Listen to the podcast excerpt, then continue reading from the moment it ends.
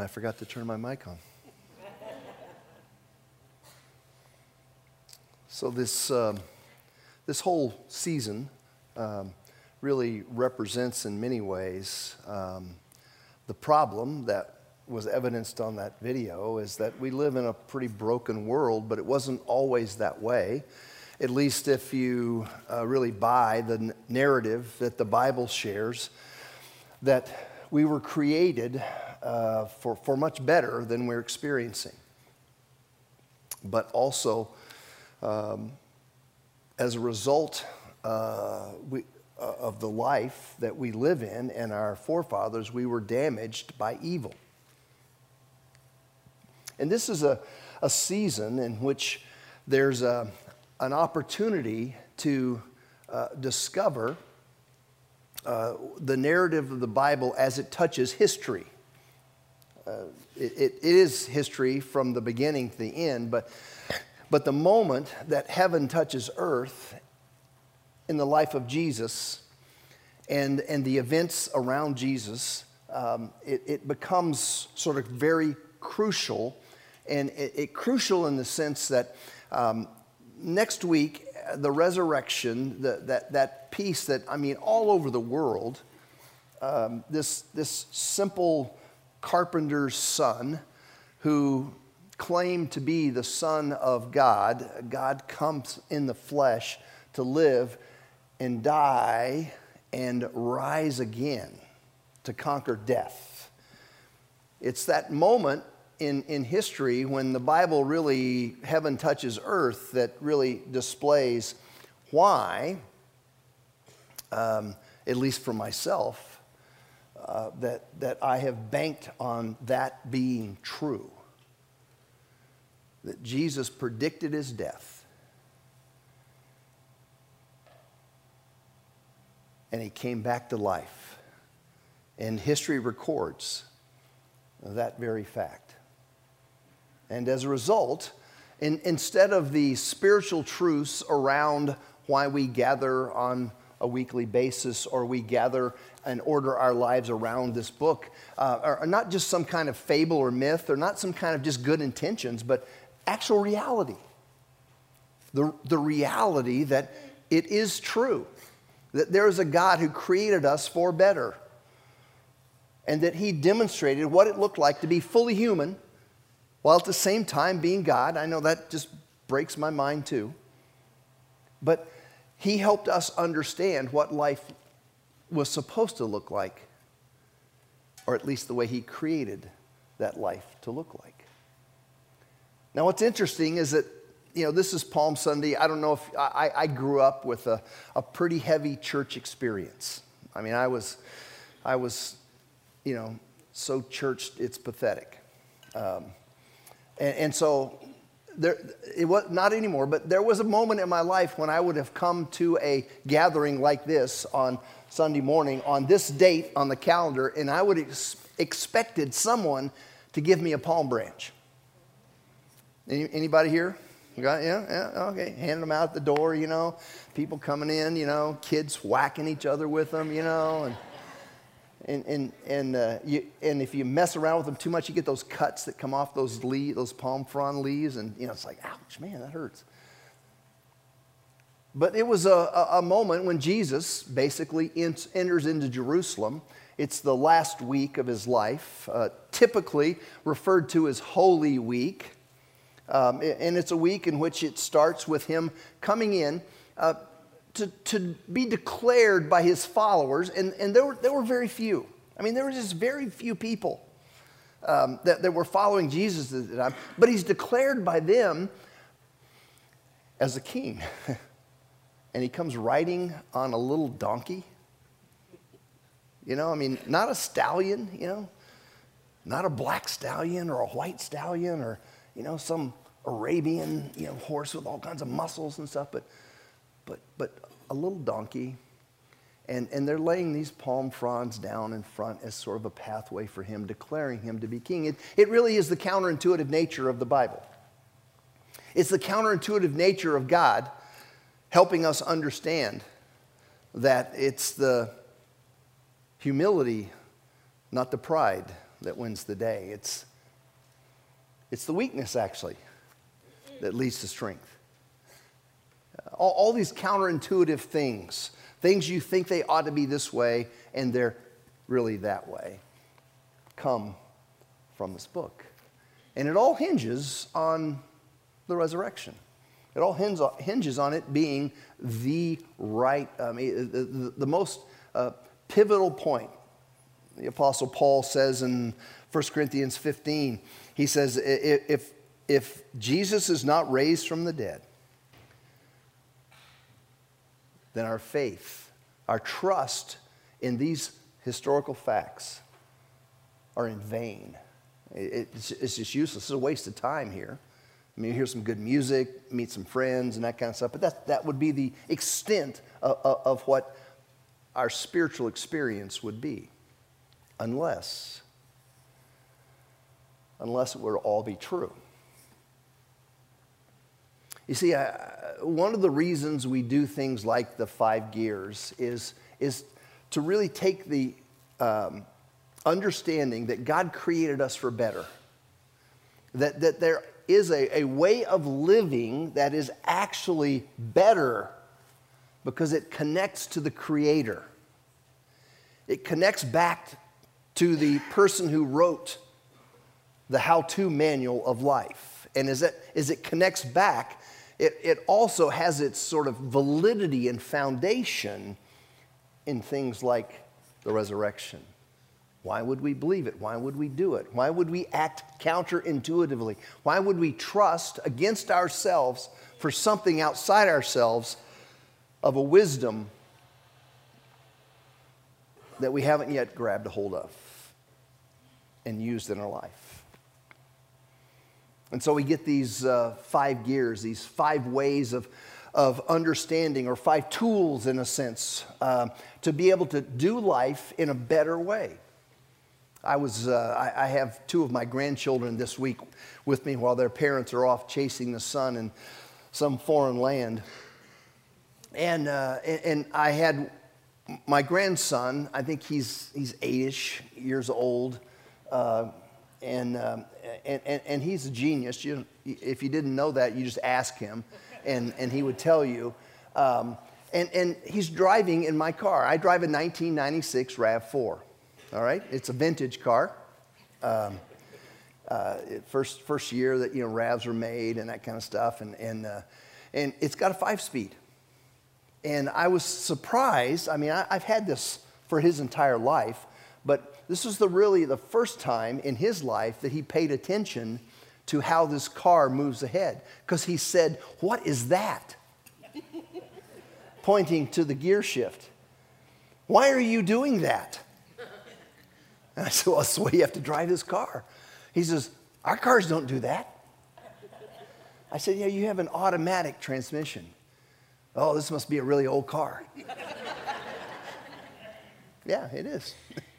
and, uh, and, and so he's asking, he's inquisitive about this, you know, five speed gear shift that I keep moving around and stuff. He goes, Man, it, you, you're really busy when you drive I said, Well, you know, it, it helps pay attention. It's safe, you know, to, to pay attention and be busy, you know, and, and how fast you're going, how slow you're going, when you need to slow down, all that kind of stuff. But he was, he was intrigued by the fact that, that this car had this thing that moved in it that actually had something to do with it moving ahead. And it's the metaphor we're using, you know, for these five gears. You know, the gear one was, was this idea of, of uh, relaxing or, or restoring. And it, it really comes right out of the, the creation story. In the beginning, God creates everything, and then, and then God, who the Bible paints a picture of God as a limitless person. All right? A limitless person. No limits on his energy, his knowledge, his power, understanding, a limitless person. But yet, when he gets to the sixth day, he decides that he's done. And on the seventh day, it says God rested. He stopped working. He did something different. And so, gear one was this idea do you have in your life a kind of routine that changes pace? And that routine is something that restores you, that, that gives you life and gives you back the energy because you and I aren't limitless. We have to own our own humanity, our, our finiteness. We have limits. And so we're limited. And so this, this rhythm of, of understanding of what it looks like to, to restore, and not everybody restores the same. I, I, I would hope that that we might have caused some discussion between you because there are some of us who restore and, and, restoration sort of looks like a couch potato. I mean, you just don't like, you don't want to do anything. You just want to sit and do nothing. And that's okay if you're a, a couch potato type gear one person. That, that's who you are. But others of us aren't couch potato type persons. We restore in a more active way. And oftentimes, what happens is, is there becomes a contention between the way we apply these gears to our lives. Sit down, relax, stop doing things. Well, I relax by doing things. I love a change of pace. My mind doesn't do well when I'm, I'm sitting doing nothing. I'm inquisitive. I love to learn. I love to explore. And so, a Sabbath day for me could be finding the end of the internet. And that's very relaxing to me. I'm, some of you are thinking, wow, you're weird. I'll grant you that. Okay? But, but I, I, I'm different than you are. And so we have to explore our personal ways of understanding what it looks like to find a gear one, to find restoration. If my RAV4 stays in first gear or, or in fifth gear all the time, it, it's a problem. I mean, it's a real problem. All five of those gears, six actually, reverse gets used every time I drive that car. And so you, as a human being, have to have a gear one. Gear two was, was connecting, was this idea of having relationships that go beyond the surface, that go beyond the casual. You and I were made in the image of God. And when we open the books of the Bible in Genesis chapter 1, we find that it says, Let us make man, or humans, in our own image. Let us. There's an allusion there to this God described in the Bible as God Father, God Son, and God Spirit. This idea of a triunity,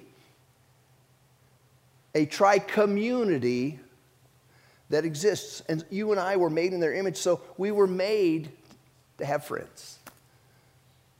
I mean, not like Facebook friends. No one was made to have Facebook friends, all right? That was Mark Zuckerberg's invention.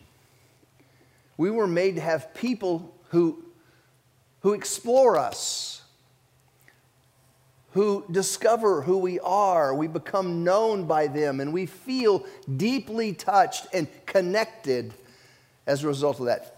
Not a lot. I mean, again, this is another thing. Some of us have one of those friends, some of us have 10 of those friends It's not about how many you have, it's about the quality of human relationship that you have.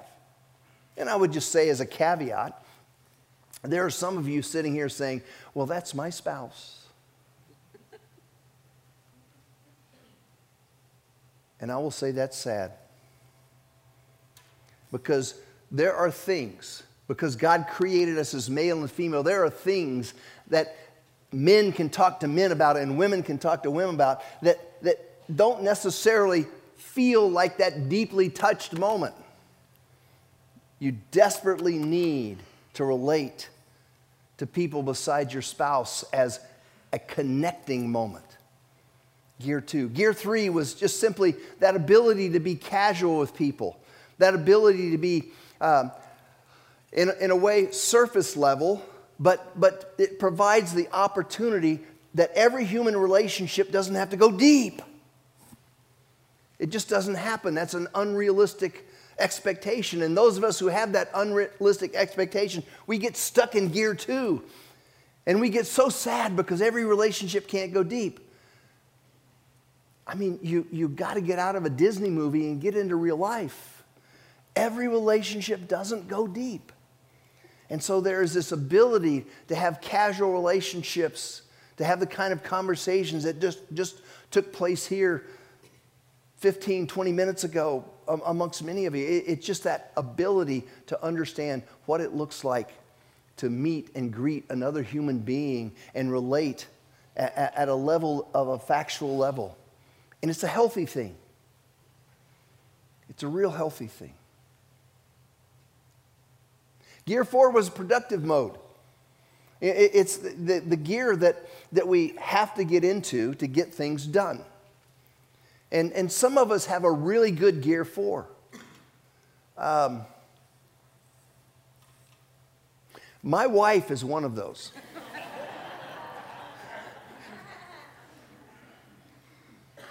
now, you don't have to go narc me out to her. She's not in here right now. Okay? But, but she has a really good gear four productive. I mean, she gets going. We get home this afternoon. We've got a bunch of college kids coming to our house this afternoon. She's making lunch for them. And we've got two granddaughters that are going to be there. They're going to experience gear four from Candy because they're going to be preparing a meal for 12 or 15 college, post college students. And, uh, and, and it's, it's, they're going to get going. And, and it's a really good thing. I, I love her gear four. But if she stays in it too long, it erodes her soul. She needs gear one, she needs gear two, she needs gear three. But we all also need gear four. We need to be productive. We need to know how we can get things done in life. And, and, and some of us, you know, um, again, gear four can be, there are some of us that, that like our gear four A through Z. We order it, you know, A or one, you know, boom, boom, boom, boom, boom, and we got to have an order. There are others of us, our gear four is like, we'll start with M, and we'll go to B, and then we'll jump down to U, and then maybe back up to A. Uh, and, and, we're very more much random in our productivity, but, but we get we are productive. And again, we oftentimes have these kinds of personal prejudices. It's kind of an ethnocentrism. I look at the world and I think, I'm normal and you're not. and, and, and, everything is like, I, I normalize everything out of my own experience rather than coming to grips with the fact that God made me unique and He made you unique. And I can appreciate your differences. My wife often tells a story about our oldest son and her painting in our hallway. And she starts in the corner and you know, moves from one corner to the next, you know, that kind of stuff. He starts in the middle. And he paints and stuff, and then he paints to, to one corner. And he goes, Look. And he has this uh, finish line for himself I'm done. Well, she knows he's not done, and he knows he's not done, but he, he, and so he starts in the middle and goes the other way. And he's got two finish lines. He's got two points of celebration. She only has one. And, and she had to learn to experience that there's nothing wrong with that. There's nothing wrong with that kind of productivity. And that gets us to gear five. Gear five is about flow. it's that moment in life when we get to a space where we lose track of time. I don't know if you, you have that in your life. Now, I, I would say that, you know, 10 years ago, 12 years ago, maybe, 14 years ago, however going to go back, none of us, I mean, we had less of it. Because just like every gear has its nemesis side. It has this bad side. It's, it's weaponization that gets bad. Gear five has that too, that flow. Because some of us get into flow with our thumbs, or maybe it's our fingers. You know what I'm talking about, right? Just scrolling through that Facebook feed or that Snapchat feed or that TikTok feed, and just scrolling, scrolling, scrolling you know, your Insta account, boom, boom, boom, and you, and you lose track of time. I, I would tend to say that that's probably not the flow I'm talking about. All right? Or the flow when you've got endless ESPN going, unless it's March Madness. Um, and then that's okay. Because if you hadn't seen Caitlin Clark play basketball, you should watch the Iowa LSU game today. I'm telling you, it is an experience. Um, but lest I digress here. Um, flow is, is about finding those kinds of moments when, when you lose track of time and you're so absorbed in what you're doing. It's so enjoyable, it's so restoring, it, it's so uh, refreshing that, that you just lose track of it. I, I would tend to say that that there is a flow that is absolutely necessary for every one of us.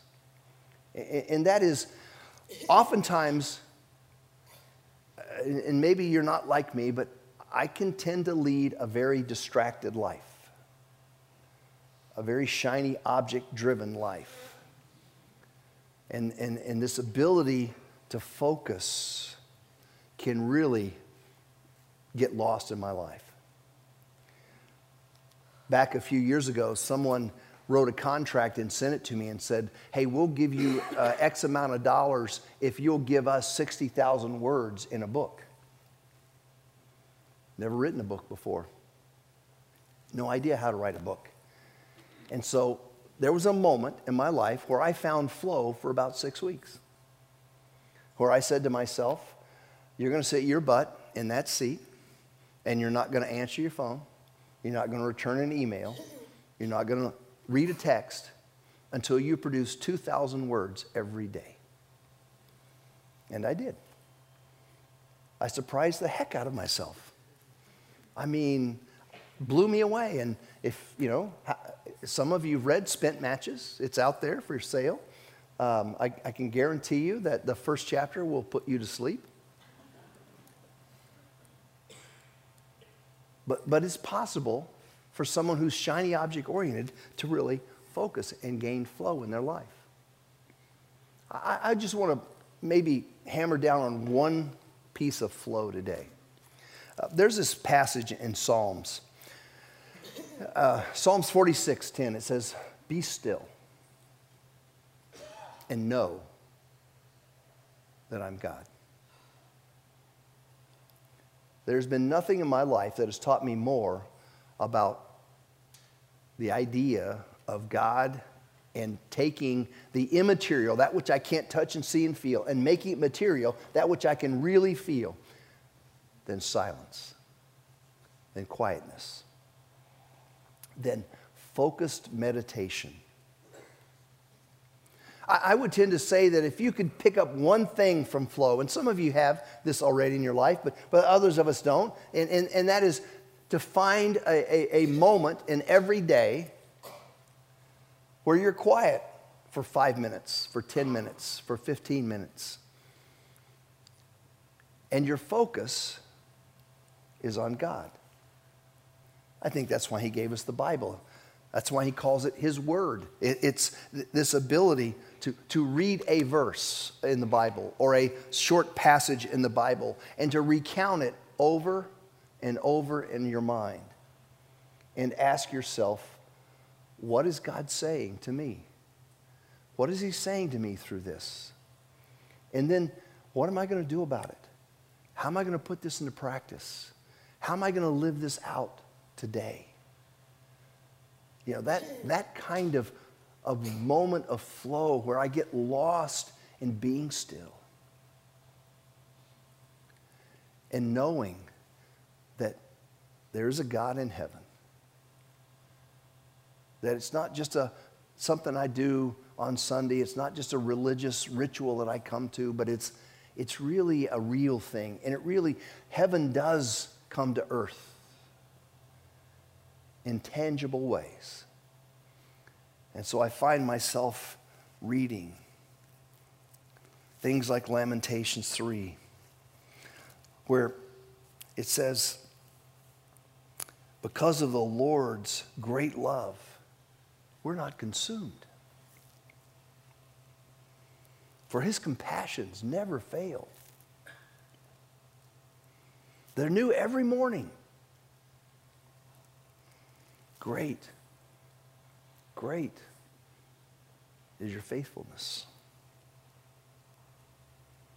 Recounting things like that from the Bible at a, at a moment in the day. Maybe you're a morning person, and so you, it, it starts before you get started. Or maybe you're an evening person, and so you find that time in the evening. Or maybe you're a middle of the day person, and, and you find it at a lunch hour or something where you just pause and you create flow in your life. You create this moment of limited distractions, and you just focus on God and you have this ability to lose track of time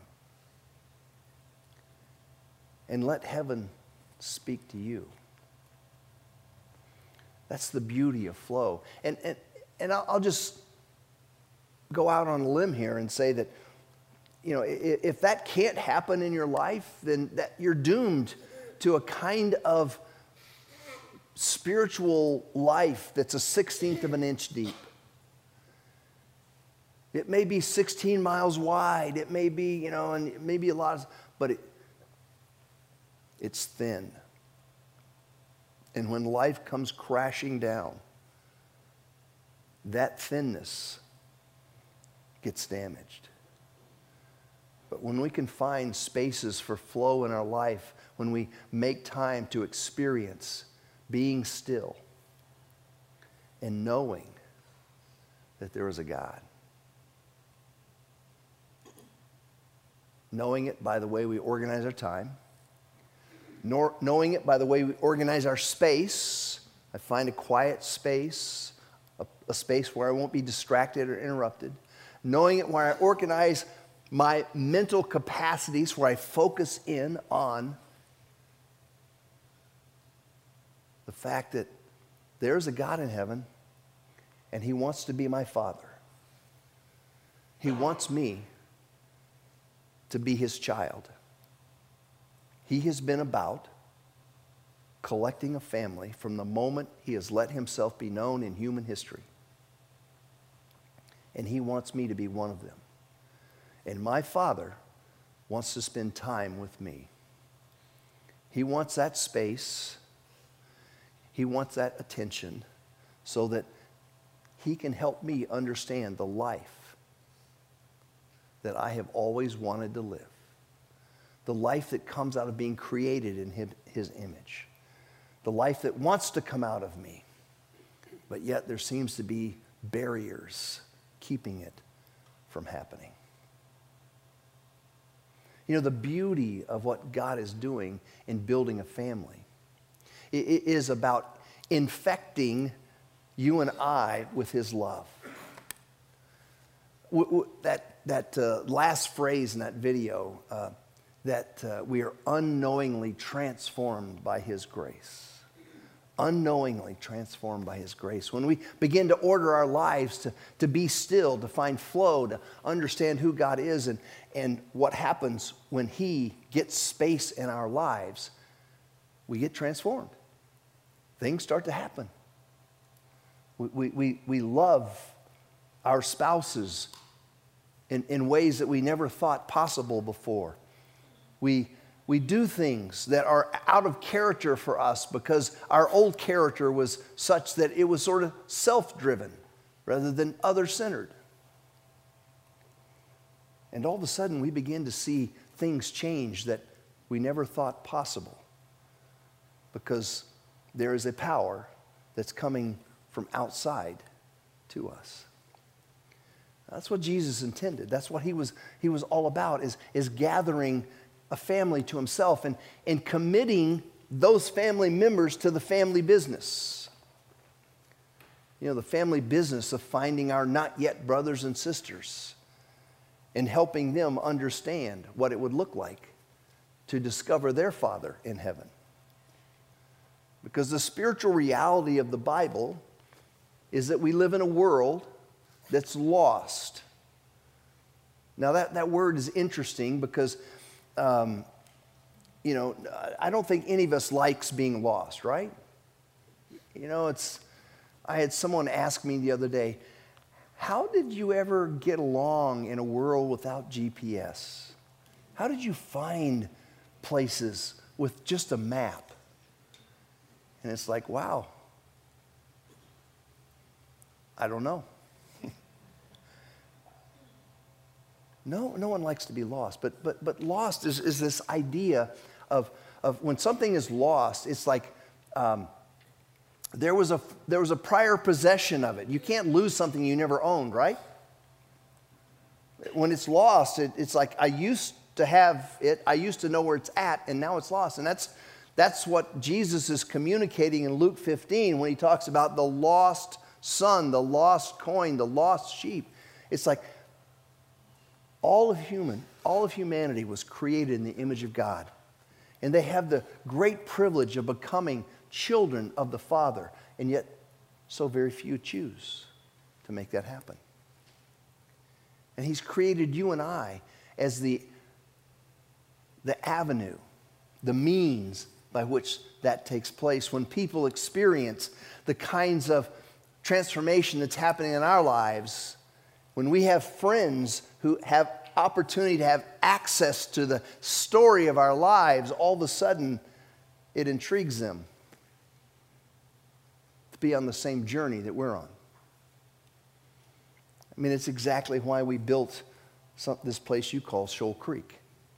We, we, we built it so that we would have this opportunity to make Jesus accessible to the Northland.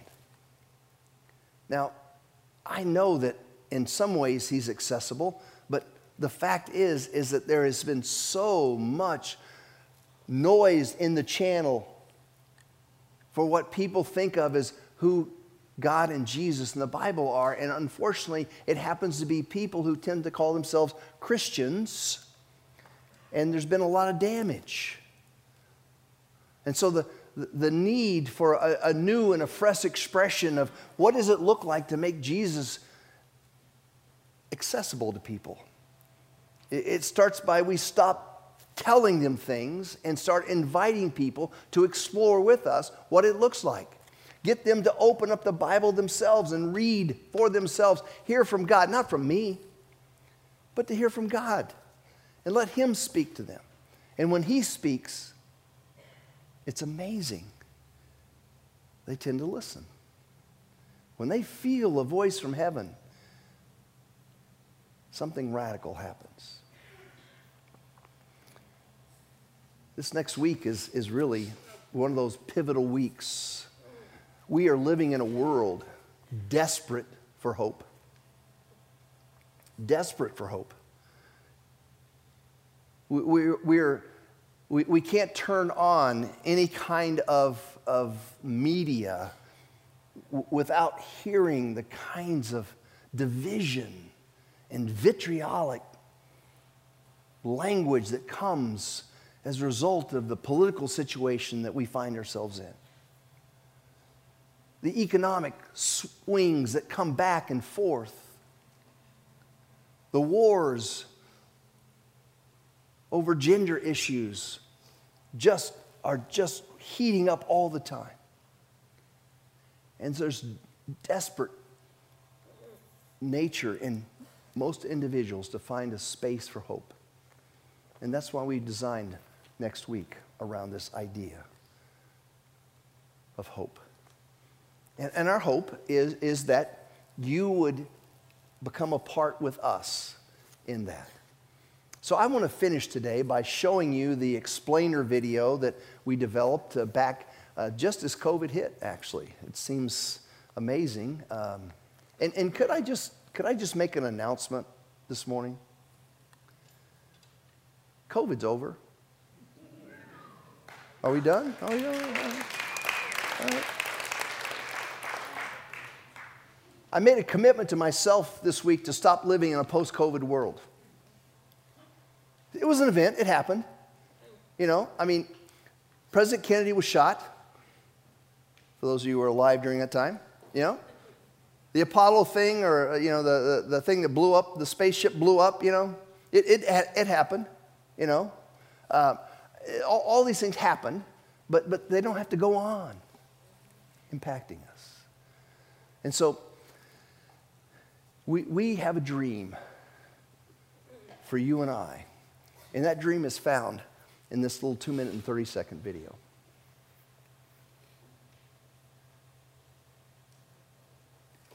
Fear and discord that is driving us to lives of isolation. Some even say we're experiencing a loneliness epidemic.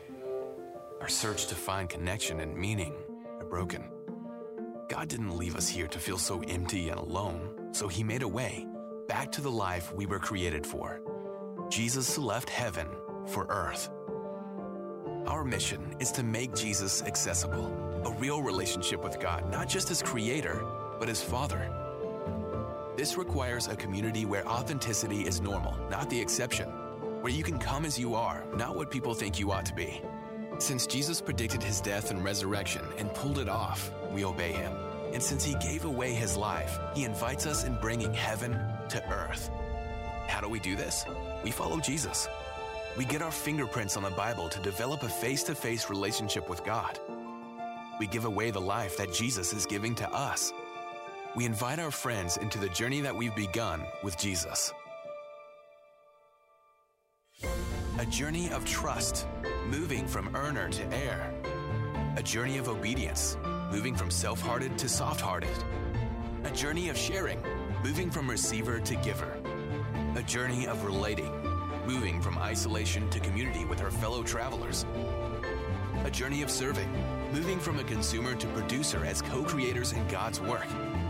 A journey of giving, moving from charitable to extravagant with the resources God has given us. A journey of discipling, moving from traveler to guide in relationship to those where we live, learn, work, and play. This is the discipled life. Is a life that restores the broken world we live in, calms our fears, and settles the anxieties that grip us. It builds connections and forms communities where we can belong, just as God intended.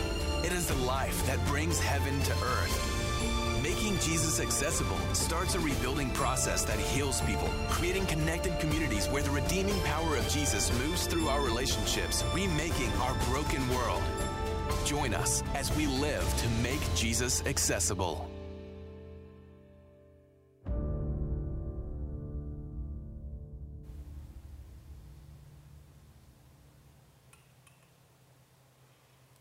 Let's pray. Father, thank you that uh, you have been faithful over the last 20 plus years in allowing us to exist in this world under that banner, to survive uh, all kinds of, of, tragedy that's come our way. But um, this strategy doesn't depend on this kind of stuff, me and people that are about to sing. And it really is dependent on everyone sitting in a seat or a table out there. It's dependent on us finding space to focus, to, to have that flow in our lives, that ability to give you space, to listen to you, to be transformed by you, and then to share that life with those around us, to invite them on the journey with us. Father, we would confess that some of us have just been consumers in this room. And we need to make that move from consumer to producer. That we need to make some invitations this week to friends, relatives, workmates, even strangers to join us on this journey. Father, there are many of us that feel inadequate we're waiting for the moment when our lives measure up. Relieve us from that myth, Father. We will never measure up. In your eyes, Jesus measured up for us. And as a result, we can live free and forgiven and seeking forgiveness on a regular basis. We can use the spiritual technologies of confession and repentance on a regular basis to understand what it's like to be sinful people in this world, and yet at the same time, to be contagious with a kind of faith, with a kind of trust, with a kind of perspective in life that connects with not just our Creator, but with our Father in heaven. So thank you for the privilege of the discipled life, a life that just simply says, I'm going to follow Jesus and I'm going to be committed to, to learning obedience to everything that he's ever taught. Father, give us, give us the kind of courage, the kind of trust that we need to get on that track. We pray these things in our, our risen Savior's name, Jesus.